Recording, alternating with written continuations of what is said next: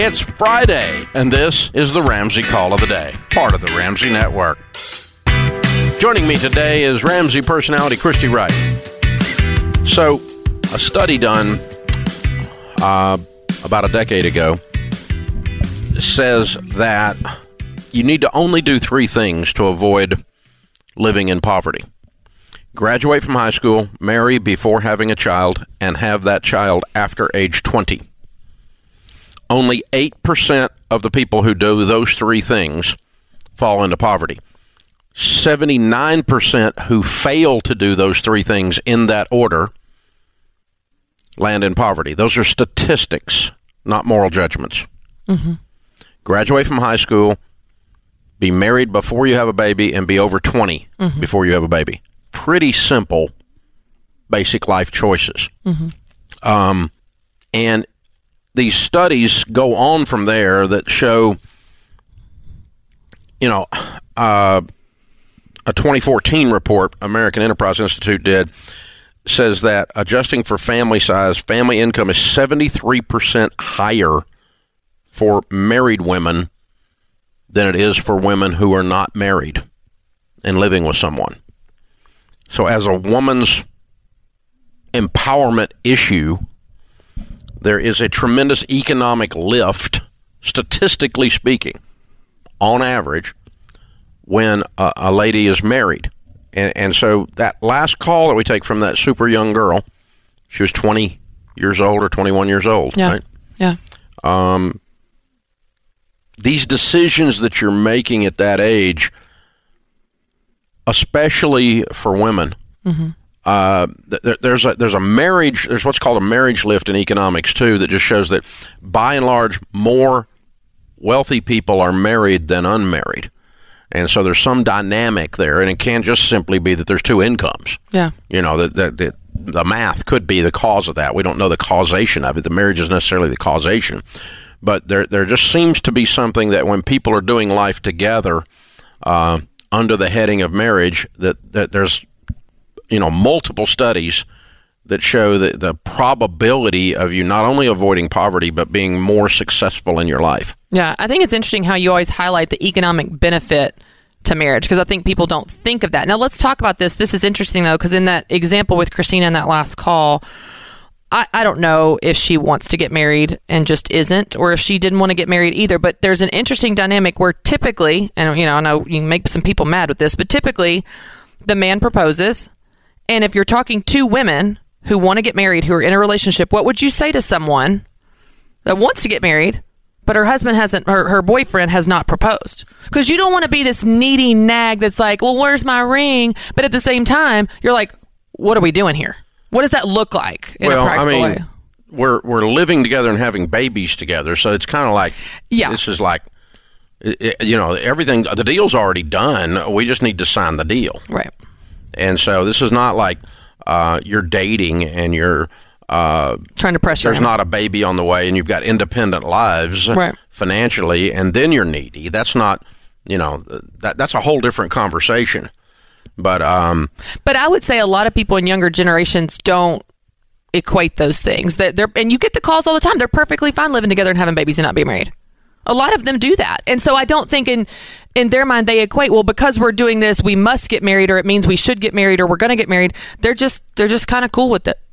you know, I think some people think that. So what would you say to someone well, let's let's continue reading some okay. of these statistics okay. because I think it does address that. Okay. You know, I mean, only four percent of homes with a married mother and father are on food stamps at any given time.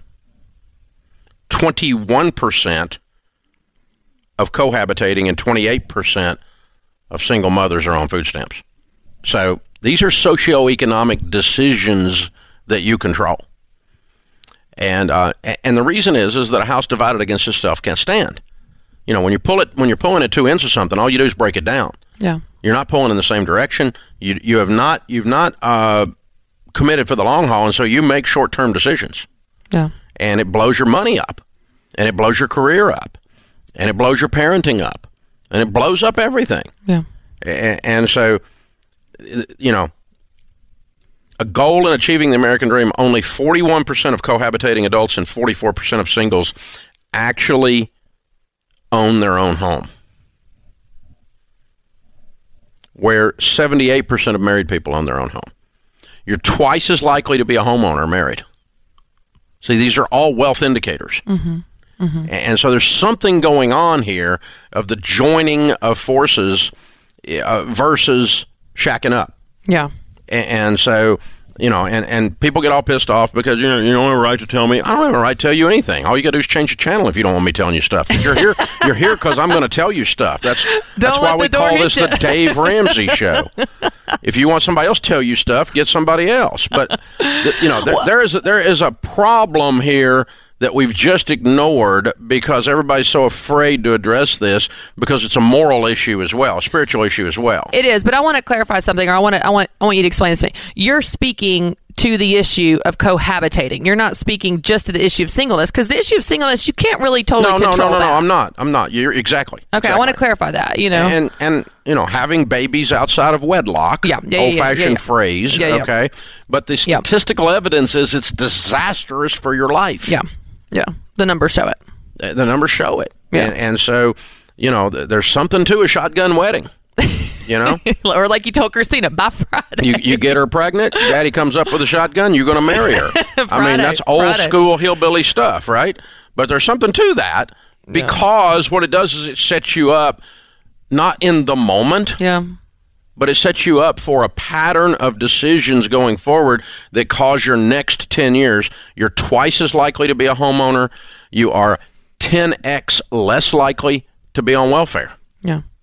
That's and pretty. That's pretty dramatic. It is. It is, and the numbers show it. What's What's interesting, and I don't think we have the data on this, but I'm curious because you get calls a lot of times too, Dave, and this may not be as common, but you see a pattern where people are married but not working as a team, they've got their own bank accounts, they've got their hidden debts, they've got all this stuff, and you're seeing an economic disaster in their even even though they're married because they're not working as a team. Exactly. you're seeing the house crumble in on itself exactly. because of the behavior. But what's so interesting is when you have the the commitment of marriage the structure of marriage the uh, teamwork element you're forced to work as a team. It, it's much more conducive to those results you're talking about because you have committed you're putting things together and you're working as a team. If you don't you, it's still going to be a problem yeah. If you're not a team. It's just it, it, for your own daughter. You know, you got to look at her and go, if he gets the warmth of your bed, he gets the 26% car loan. Yeah. Yeah. I mean, yeah. these things go together. Yeah. Baby yeah. doll. Yeah. I why, mean, why are you calling in the Dave Ramsey show, show stressed out about your 26% interest and he's chasing EMT school. I'm not against EMT school, but I'm like, it feels like he is moving forward with his goals and you are trying to clean up mm-hmm. problems in the past. We need to Yep. reconcile these two. Yeah, and then and then make decisions as a team together as to what's good for the team, yeah. the family unit, and most of all for this baby that's on the That's way. right. There's a, such an urgency because of that. And so, um, I, I, I just I want you guys out there to hear uh, this is not holier than thou. Mm-hmm. This is not talking down to someone. There are some economic and statistical details and, and indicators that are really not arguable. Uh, that you're that are gonna that you're that you're swimming upstream against. Well, you can disagree with the morality. You can disagree with your stance or, or religious stance or moral stance, and the numbers still don't change the results economically. Exactly. exactly. There was no indication, and I mean, I didn't bring up church attendance. Yeah. But um, you know, by the way, that does enter, enter into also a wealth building thing, but a higher likelihood. Regular worship attendance, whether you're Christian, Jewish, Muslim, regular worship attendance is correlated with a higher probability of building wealth because of character is mm. being built. Mm. And, you know, it's a pretty simple things when you think about it. But you cannot leave these things separate from, I'm just going to ask a math question. Doesn't work. Sorry, guys, this is how it is. We love you guys. We want you to win. Thanks for tuning in to the Ramsey Call of the Day. To check out all of our podcasts, just search Ramsey Network on Apple Podcasts, Spotify, or wherever you listen.